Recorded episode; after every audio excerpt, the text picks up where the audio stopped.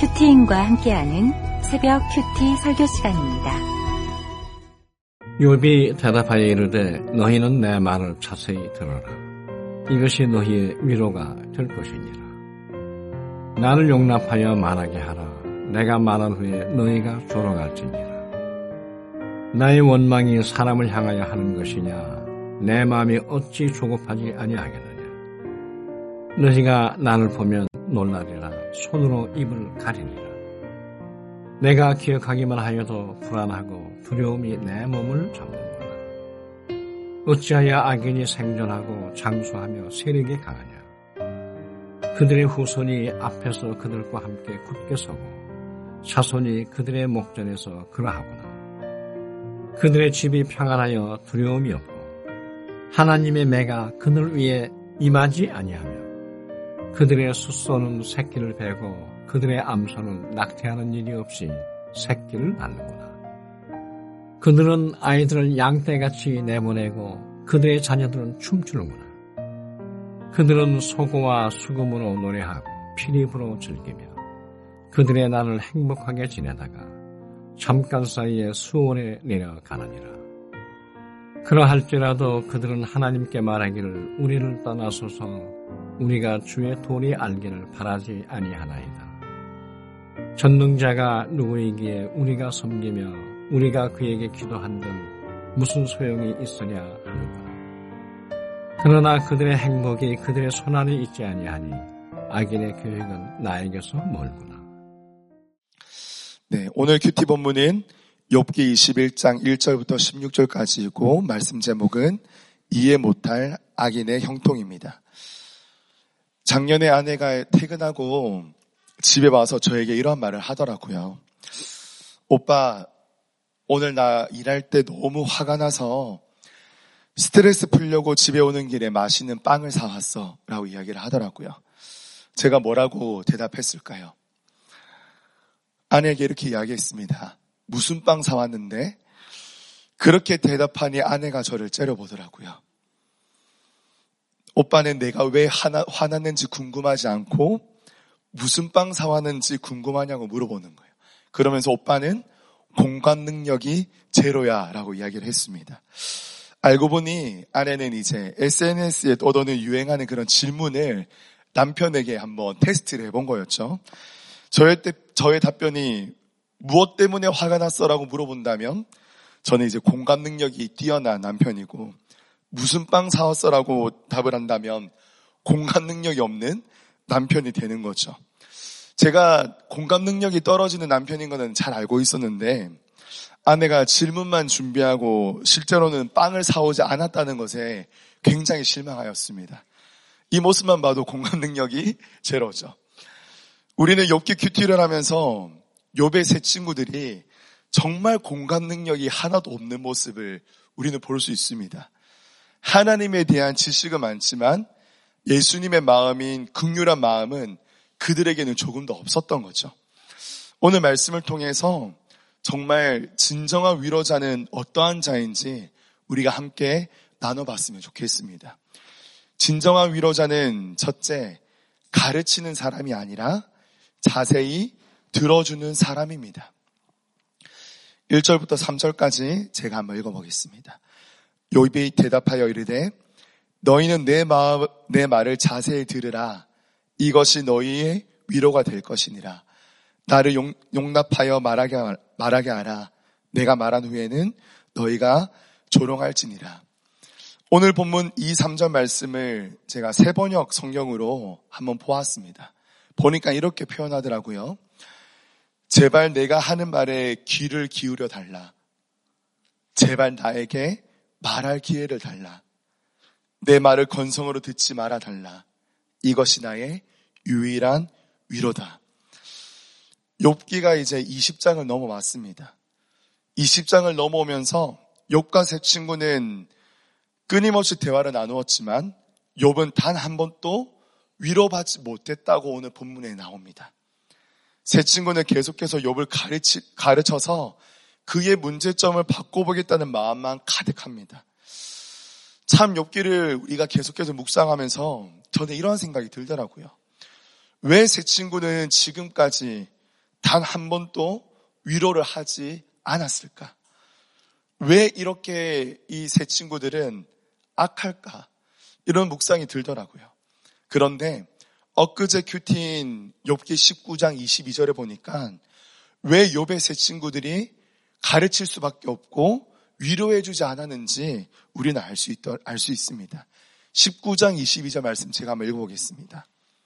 너희가 어찌하여 하나님처럼 나를 박해하느냐 내 살로도 부족하냐 욥의 세 친구가 욥에게 이렇게 이야기한 건 그들이 욥을 바라보는 태도의 문제가 있었습니다.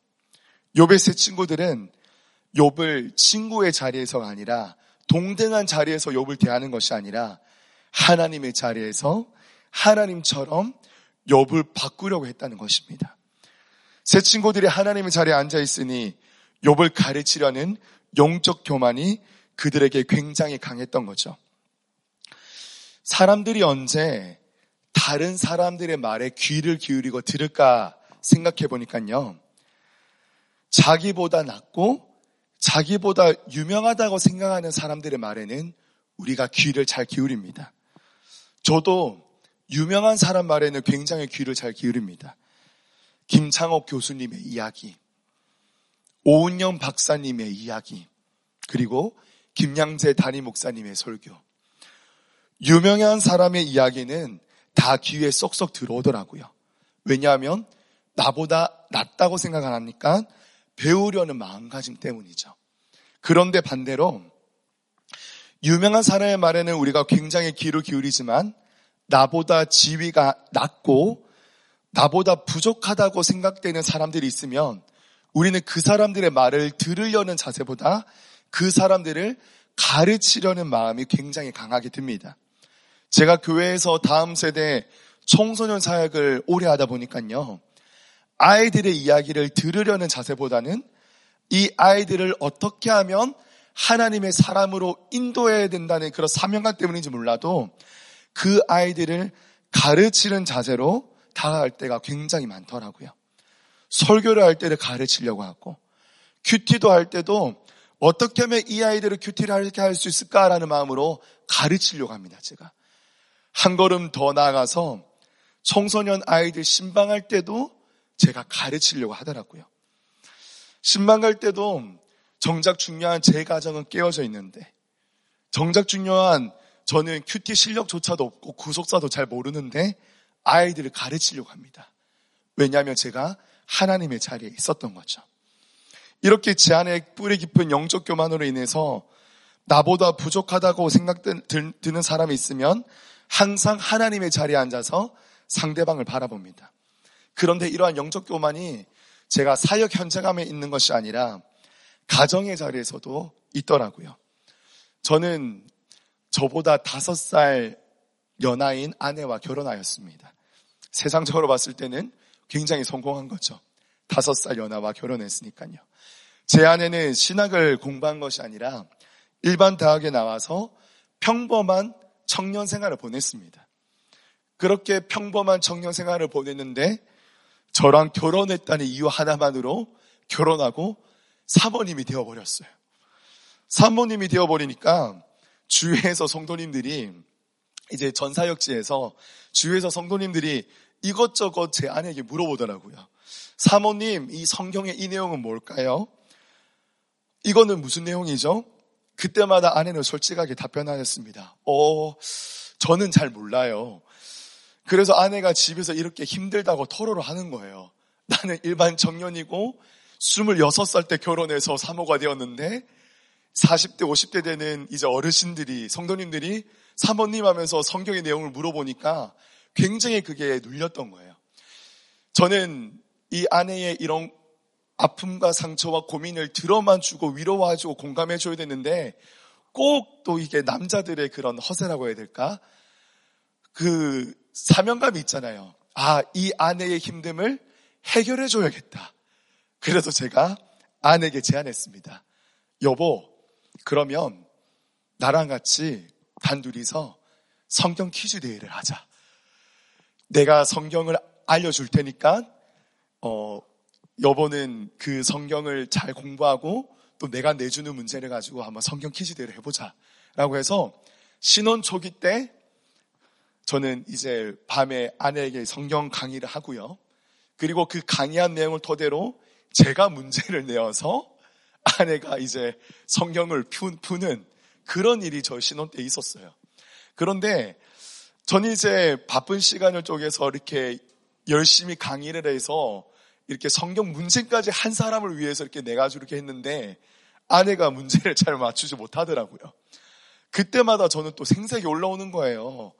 아니, 정말 사역한다고 바쁜데 이렇게 아내를 위해서, 여보를 위해서 이렇게 문제까지 냈는데 왜 이렇게 제대로 맞추지 못하냐. 그러면서 뭐라 얘기했냐면, 어, 고난이 없으니까 말씀에 대해 관심이 없는 거다라는 또 제가 저도 모르게 욥의 새 친구가 되어서 엘리바스와 빌다가 소발이 되어서 아내를 정지하고 있더라고요.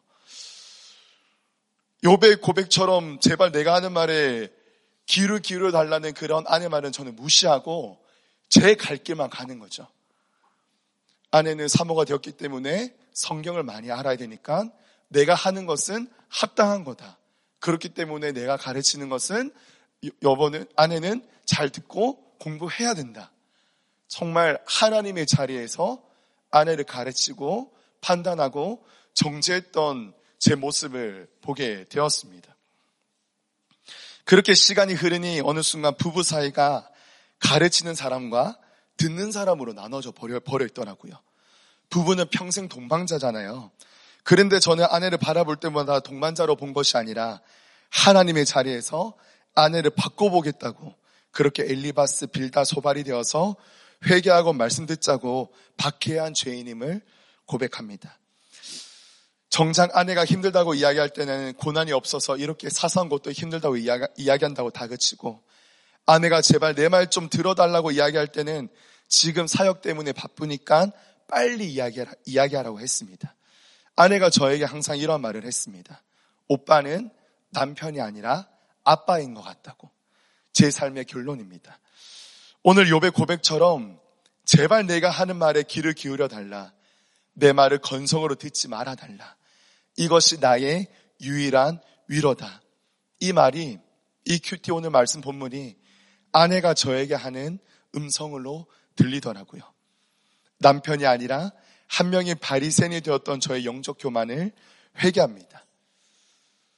혹 여러분도 이렇게 한 사람을 바꿔보겠다고 하나님의 자리에서 가르치려고 했다면 오늘 이 시간부터 하나님 자리에서 내려와서 아내든 남편이든 자녀이든 그 아내와 남편과 자녀, 자녀가 내가 하나님의 자리에서 가르치는 것이 아니라 자녀의 아픔을 섬세하게 들어주는 진정한 위로자가 되길 주님의 이름으로 소망합니다. 적용 질문입니다. 나는 지금 하나님의 자리에 있나요? 위로자의 자리에 있나요? 가르치는 걸 좋아하나요? 아니면 한 사람의 아픔을 들어줄 수 있는 귀가 열려 있나요?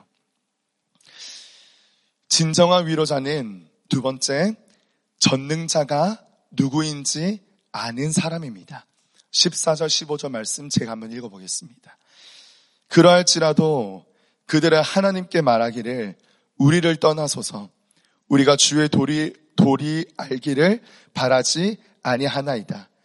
전능자가 누구이기에 우리가 섬기며 우리가 그에게 기도한들 무슨 소용이 있으랴 하는구나. 아멘. 앞에 본문에서 소발이 계속 인간보의 논리를 들이내며 너가 죄를 지었기 때문에 그 결과로 지금 너가 망한 인생이 찾아왔다고 계속 이야기를 하는 거예요. 1차 논쟁을 이어서 2차 논쟁까지도 인간응보 논리로 계속 욥을 공격합니다. 욥은 이제 그 소발의 2차 논쟁의 얘기를 반론하는 본문이 오늘 본문입니다. 7절부터 9절까지 말씀을 보면 제가 간략하게 줄이면 이런 내용입니다. 악인은 장수하고 세력이 더 강해지고 평안하고 두려움이 없고 심지어 그들의 후손들까지도 굳게 서게 되는 모습을 보는데 악인들이 망하지 않, 망하지, 안, 안, 망하지 않게 되고 너희들이 이야기하는 그 인간부의 원리만으로는 하나님의 섭리를 다 설명할 수 없다고 반론하고 있는 장면입니다. 참 그런 것 같아요.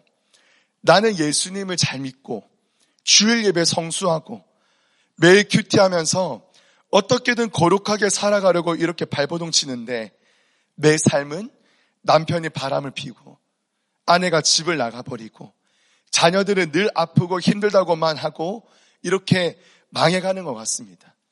반면 예수님을 믿지 않는 내 친구는 큐티도 안 하고 주말마다 가족들과 캠핑 다니면서 놀러 다니는데 그들의 인생은 정말 형통하게 잘 풀려나가는 모습을 보면 인간적인 마음으로는 하나님의 공의가 정말 무엇인지 하나님의 사랑이 도대체 어떤 건지 의문점을 풀게 될 때가 한 번씩 우리에게 있는 것 같습니다. 저도 이번 아울리치를 다녀오면서 하나님에 대한 의문점을 잠시 품었던 적이 있습니다. 제가 2주 전에 청소년 친구들을 데리고 불가리아 아울리치를 다녀왔습니다. 현지 선교사님과 함께 이제 3시간 반 거리를 차로 이동한 다음에 집시 마을이 있었어요. 그 집시 마을 안에 이제 한 교회가 있었는데 그 교회 이름은 슬레벤 교회였습니다. 그 교회에서 잘 사역들을 감당했습니다. 우리 아이들이 준비한 무언급과 간증 그리고 배식 사역을 통해서 정말 그곳에 있는 집시 마을 사람들을 잘 섬겼습니다. 이제 사역을 잘 마무리하고 다시 불가리아 수도인 소피아로 돌아가려고 하는데요. 한 현지 목회자가 저희에게 와서 이런 부탁을 하더라고요. 목사님, 제발 저희 교회도 한번 방문해 주세요. 현지 성교, 현지 목사님입니다. 제발 우리 교회도 방문해 주세요. 라고 간절히 호소하는 거예요. 근데 그날 일정상 이제 빨리 소피아 수도로 이동을 해야 되는 일정이긴 했어요. 왜냐하면 차로 3시간 반을 이동하기 때문에 밤 되면 또 길이 험하기 때문에 빨리 이동을 했어야 됐거든요. 그런데 이 현지 목사님의 그 눈이 너무 간절한 거예요. 그래서 저희 아울리치 팀은 이 예정에 일정이 없던 일정을 잡고 그 목사님이 얘기한 교회에 방문하게 되었습니다. 또 가까운 거리도 아니었어요. 차로 30분 넘게 이동하게 된 거죠. 저는 이동하면서도 계속 걱정했습니다. 아, 빨리 소피아 이제 조심히 돌아가야 되는데 어떡하지? 라는 마음이 들더라고요. 그런데 정말 이제 산골짜기를 가더라고요. 가고 내려, 내린 다음에도 이제 차로 올라갈 수 없으니까 한 15분 정도 또 걸어 올라갔습니다. 걸어 올라가니까 정말 깊은 산골짜기에 작은 마을이 나오더라고요. 그런데 그 중심에 교회가 있는데요. 그 교회는요, 놀랍게도 건축 중이었어요. 왜 건축 중인지 물어봤습니다. 물어보니까 이 목사님이 이렇게 이야기합니다.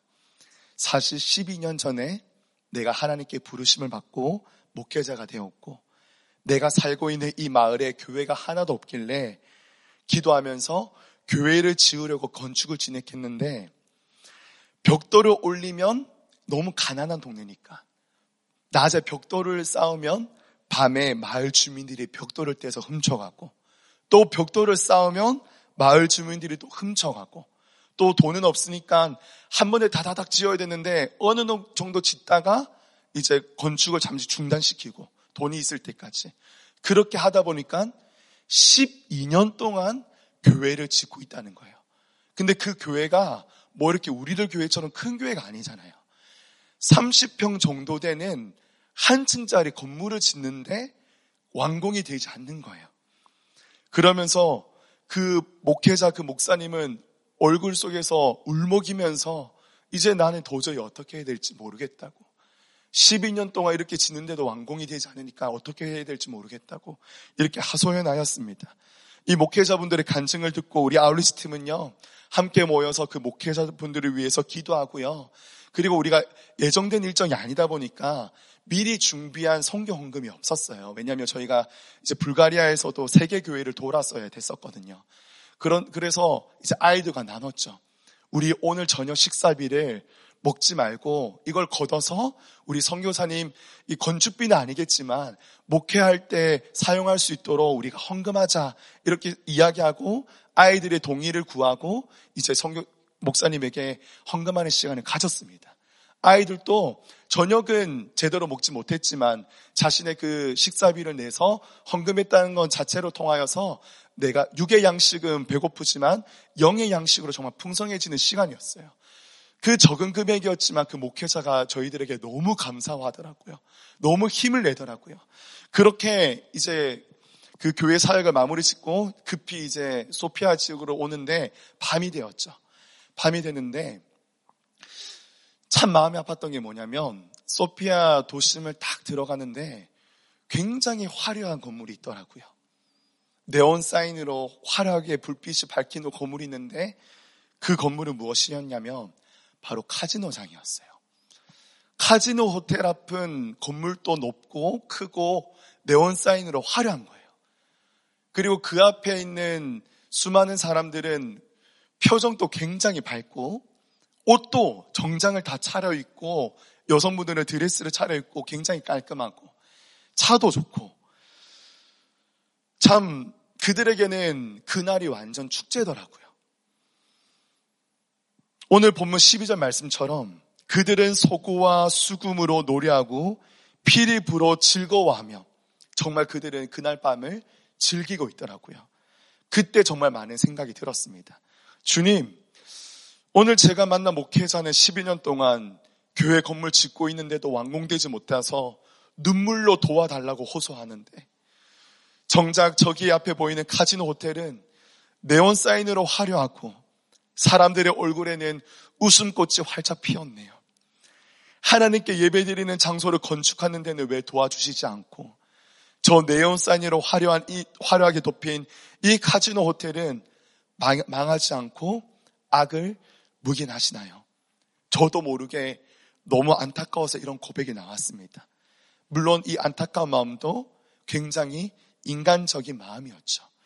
그러나 그날 밤에 다시 한 번 더 오늘 있었던 사역들을 깊이 묵상하는 시간을 가졌습니다. 혼자 조용히 잠잠히 묵상을 하니까 이런 마음이 들더라고요. 이 목회자분이 이 교회를 건축하는 것이 자신의 뜻대로 되지 않았기 때문에 간절한 마음으로 내가 살고자 하는 마음으로 우리 불가리아 아울리치 팀이 온다는 이야기를 듣고 3, 40분 거리에 있는 그 교회 방문하였구나. 만약 이 목회자가 풍성하고 교회도 다 잘 지어지고 화려했다면 그 간절함이 없기 때문에 우리 청소년 부가 오는 것도 아는데 그 지역까지 왔을까라는 생각이 들었습니다. 내 인생 가운데 엽기 19제 19장에 나오는 욥처럼 나를 불쌍히 여겨다오, 나를 불쌍히 여겨다라는 고백이 이 목회자 분들에게, 목회자 분에게 있었던 거죠. 그 달려오는 그 걸음이 정말 이 목회자 분에게는 구원의 시작이었구나라는 생각이 들었습니다. 내 인생 가운데 깊은 어둠이 찾아오니 그때서야 우리에게 선명하게 보이는 것이 있습니다. 그것이 무엇이냐면 바로 여호와의 등불입니다. 예수 그리스도의 등불입니다. 이 등불은요, 나의 내면이 어두우며 어두울수록 밝고 선명하게 비친다는 거예요. 반대로 이 등불은요, 네온쌍과 같이 화려하고 밝은 곳에서는 잘 보이지 않습니다. 내 자신이 밝으면 밝을수록 내 빛이 가득하기 때문에 여호와의 등불은 희미하거나 전혀 보이지 않게 된다는 거죠. 오늘 본문 9절 말씀에는 이런 말씀이 있더라고요. 하나님의 매가 악인들에게는 임하지 아니하며 아멘. 그때 깨달았습니다. 이 세상에서 제일 불쌍한 사람은 욥이 아니라 12년 동안 교회 건축하지 못한 그 목회자가 아니라 하나님의 매가 임하지 않은 악인들이라는 것을 깨달았습니다. 이 세상에서 제일 무서운 징벌은 망하는 것이 아니라 바로 하나님의 무관심입니다. 하나님께서 내버려 두시는 풍요로운 악인이 가장 불쌍한 사람인 것이에요. 내가 너무 잘 나가서 전능자가 누구인지 분별이 안 되는 사람이 가장 불쌍한 사람인 것입니다. 그런 악인들은 이렇게 고백합니다. 15절 말씀. 전능자가 누구냐? 나는 이렇게 잘 사는데 기도가 왜 필요하고 주, 의 말씀이 왜 필요하냐? 예수 믿는 너희보다 내가 더 잘 사는데 내가 전능자인데 또 다른 전능자가 내 인생 가운데 왜 필요하냐고 악인들은 고백합니다. 내가 전능자가 된 사람이 가장 불쌍한 사람입니다. 성경적으로 봐도 아수르와 바벨론은 굉장한 강대국이었습니다. 역사적, 역사적으로 봤을 때 아수르와 바벨론은, 바벨론은 제국이라고 표현까지 합니다. 그러나 하나님은 아수르와 바벨론을 구원하기 위해서 그들을 강대국으로 만드신 게 아시 아닙니다. 아세루, 아수르와 바벨론을 강대국으로 만든 이유는 그들을 강성하게 하여서 하나님의 백성인 북이스라엘과 남유다를 괴롭히고 심판하는 역할 때문에 그들에게 풍성함, 풍성함을 주신 겁니다. 그리고 실제적으로 아수르와 바벨론으로, 바벨론을 인하여서 북이스라엘과 남유다가 멸망하죠. 멸망한 다음에는 어떻게 되었습니까? 오늘 본문 13절 말씀처럼 바벨론과 아수르는 이렇게 되었죠. 그들의 날을 행복하게 지내다가 잠깐 사이에 수월에 내려가게 되었습니다. 그들의 역할은 딱 거기까지였습니다. 그리고 역사 속으로 완전히 사라졌습니다. 그러나 그렇게 괴롭힘을 받았던 하나님의 징계를 받고 고난을 받고 오둠이 깊었던 이스라엘 백성들은 어떻게 되었습니까? 나라가 망하고 가정이 파괴되고 산산이 부서지는 고난과 징계를 통해서 그들은 하나님을 바라보게 되었습니다. 회개하게 되었습니다. 어둠을 통해서 밝은 여호와의 등불을 보게 되었습니다. 그런 회개를 통해서 진짜 내 인생의 전능자가 누구인지 깨닫게 되었습니다. 이것이 바로 구속사이고 이것이 바로 내 인생 가운데 임한 구원의 사건인 줄 믿습니다. 나의 가정에 깨어져 있어서 우리들 교회에 오게 되었고, 나의 질병으로 인하여서 말씀이 들리게 되었고, 내가 망하는 사건 때문에 너무 내 인생이 답답해서 부부 목장에 나가고, 여자 목장에 나가게 된 것이 바로 우리 인생 가운데 구원의, 우리 인생 가운데 임한 구원 사건이라는 거죠. 그렇기 때문에 고난이 곧 축복입니다. 우리들 교회로 떠내려온 것이 우리 인생 가운데 최고의 축복인 줄 믿습니다. 하나님의 은혜로 부부 목장, 여자 목장, 직장 목장, 목자, 부목자 수련회가 이제 어제로서 잘 마쳤습니다. 수많은 신임 목자님들의 간증을 들으면서 참 너무 큰 은혜가 되더라고요. 그리고 많은 것을 깨달았습니다. 하나님은 절대 침묵하시는 분이 아니라 지금 또 살아서 역사하시고 일하시고 우리의 가정과 우리의 인생을 구원하기 위해서 역사하시는 전능자임을 깨닫는 시간이었습니다.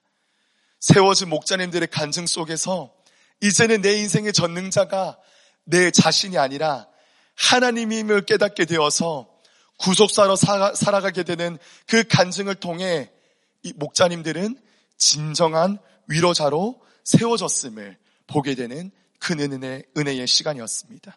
정말 그렇습니다. 여러분, 내가 전능자가 누구인지 깨닫고 구속사를 깨달을 때 우리는 진정한 위로자가 될 수 있습니다. 우리 상처가 별이 되어서 약재료가 되어서 한 영혼을 살리는 위로자가 될 수 있습니다. 오늘 하루도 내 인생의 주인 되시는 예수님을 바라보며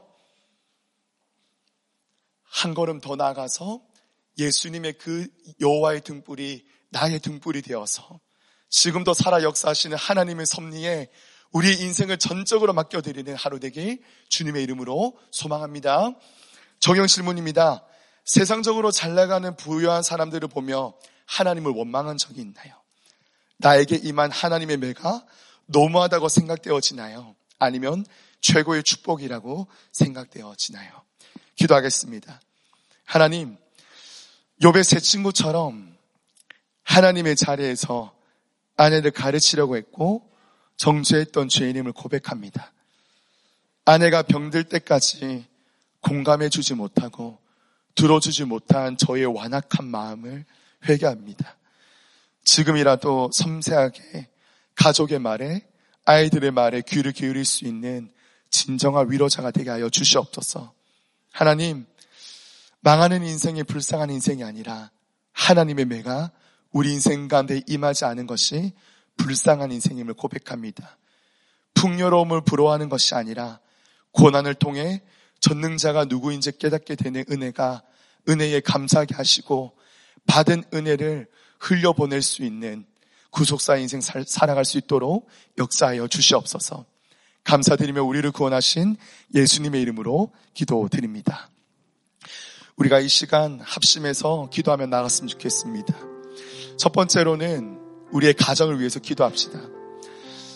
지금 나의 모습이 아내를 가르치려고 했고 남편을 가르치려고 했고 아이들을 내가 원하는 방향성으로 고치려고 하고 있다면 하나님의 자리에 있는 나 자신을 회개하면서 내려놓길 소망합니다. 우리 아이의 인생의 주인은 내가 아니라 바로 하나님인 줄 믿습니다. 이 시간 이렇게 기도합시다. 주님, 내가 먼저 하나님의 자리에 내려오게 하여 주시고 가족들의 말에 귀를 기울일 수 있는 진정한 위로자 되게 하여 주시옵소서. 우리 시간 간절한 마음으로 기도하며 나가도록 하겠습니다. 기도하겠습니다. 하나님 역사하여 주시옵소서. 하나님, 내가 정말 아내를 가르치려고 했고, 정말 내 딸을 내가 원하는 방향대로 가르치려고 하고, 방향성을 설정하려고 했던 죄인임을 고백합니다. 내가 하나님의 자리에 서서 정말 아내가 점점 아파가는지도 모르고 나는 계속해서 아내를 주님의 길로 인도한다고 착각하면서 아내를 완전하게 가르치려고 했던 제 연약함과 저의 완악함을 회개하며 나아갑니다. 주님, 이러한 교만한 저를 불쌍히 여겨 주셔서 정말 하나님의 말씀이 들리게 하여 주시고 무엇보다도 아내의 말에 섬세하게 귀를 기울일 수 있는 진정한 위로자가 되게 하여 주시옵소서. 정말 딸을 사랑으로 품을 수 있는 자가 되게 하여 주시옵소서. 교회 사역할 때도 목회를 하면서 너무나도 가르치려고 할 때가 많습니다. 주님, 제 자신도 제로 제대로, 되, 제대로 되지 않는데 가르치려는 저의 완악함을 주님 용서하여 주시고 정말 아파, 아파하고 또 슬퍼하는 그 아이들을 예수님의 사랑으로 품을 수 있는 진정한 위로자 될 수 있도록 역사하여 주시옵소서 아버지. 이 시간 교회를 위해서 기도했으면 좋겠습니다. 정말 이번 불가리아 아울리치 다녀면서 정말 유럽의 많은 교회들을 보았습니다. 정말 유럽의 수많은 교회들이 지금 술, 지금은 술집으로 이슬람 사원으로 변화된 모습을 이번 아울리치를 통해서 우리 청소년 아이들과 함께 보았습니다. 여러분, 정말 이 유럽교회의 현실이 어떻게 보면 30년 후, 50년 후 한국교회의 모습이 될 수도 있습니다. 결국 한국교회를 위해서 기도한, 기도한다는 것은 이 땅에 이 한국교회의 미래인 다음 세대를 위해서 기도해야 되는 것입니다. 이 시간 기도할 때 이렇게 기도합시다. 주님, 이 땅의 다음 세대가 하나님을 모른다고 고백하는 다른 세대가 되는 것이 아니라 예수님이 내 인생의 주인이 되시고 예수님이 전능자가 되신다고 고백하는 믿음의 세대 되게 하여 주시옵소서. 우리 시간 함께 한국교회를 위해서 지켜달라고 역사해달라고 간절한 마음으로 기도했으면 좋겠습니다. 기도합시다. 하나님 역사하여 주시옵소서. 하나님 유럽교회를 보면서 정말 너무나도 애통하는 마음이 들었습니다.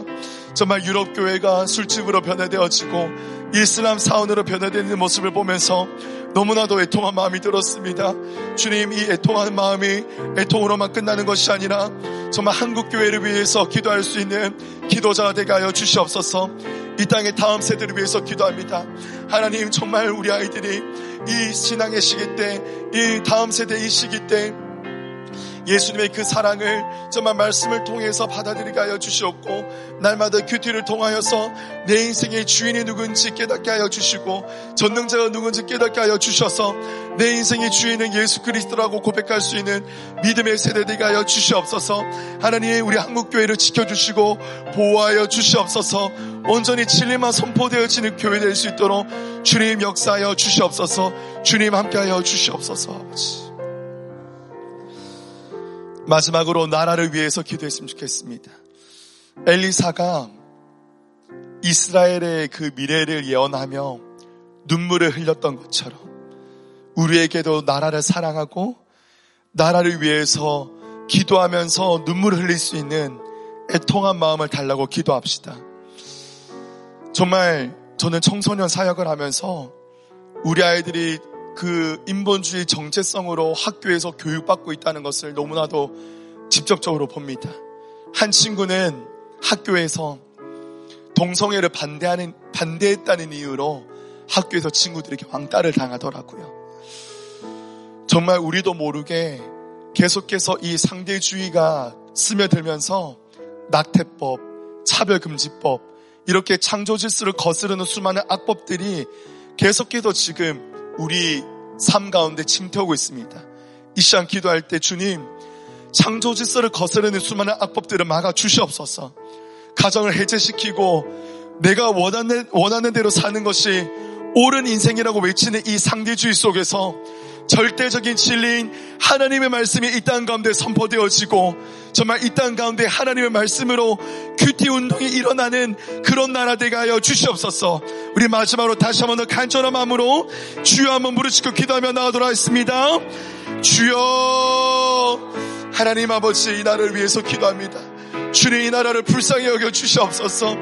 하나님 정말 계속해서 우리도 모르는 사이에 이 상대주의와 이 포스트 모더니즘의 이 모든 것들이 우리 삶 속에 침투되어지고 있습니다. 너가 하고 싶은 대로 살아가는 것이 진정한 진리라고 외치는 이 상대주의 속에서 낙태법과 차별금지법, 우리도 모르는 사회의 이 창조 질서를 깨뜨리는 이 법들이 통과되는 이 세대 속에서 주님, 우리가 절대적인 진리 되시는 하나님의 말씀을 붙드는 자들이 되게 하여 주시옵소서. 말씀을 붙들게 하여 주시옵소서. 절대적인 진리되는 그 말씀을 통하여서 우리가 나아가게 하여 주시옵고 이 상대주의 이론을 우리가 타협하는 것이 아니라 끝까지 말씀을 지킬 수 있는 담대한 마음을 우리에게 더하여 주시옵소서. 세상이 우리를 조롱하고 세상이 우리를 비웃더라도 하나님의 하나님의 말씀을 굳건히 지킬 수 있는 용기와 진정한 믿음을 우리에게 더하여 주시옵소서. 감사드리며 예수님의 이름으로 기도드립니다. 아멘. 계속해서 각자의 기도점을 가지고 함께 기도하도록 하겠습니다.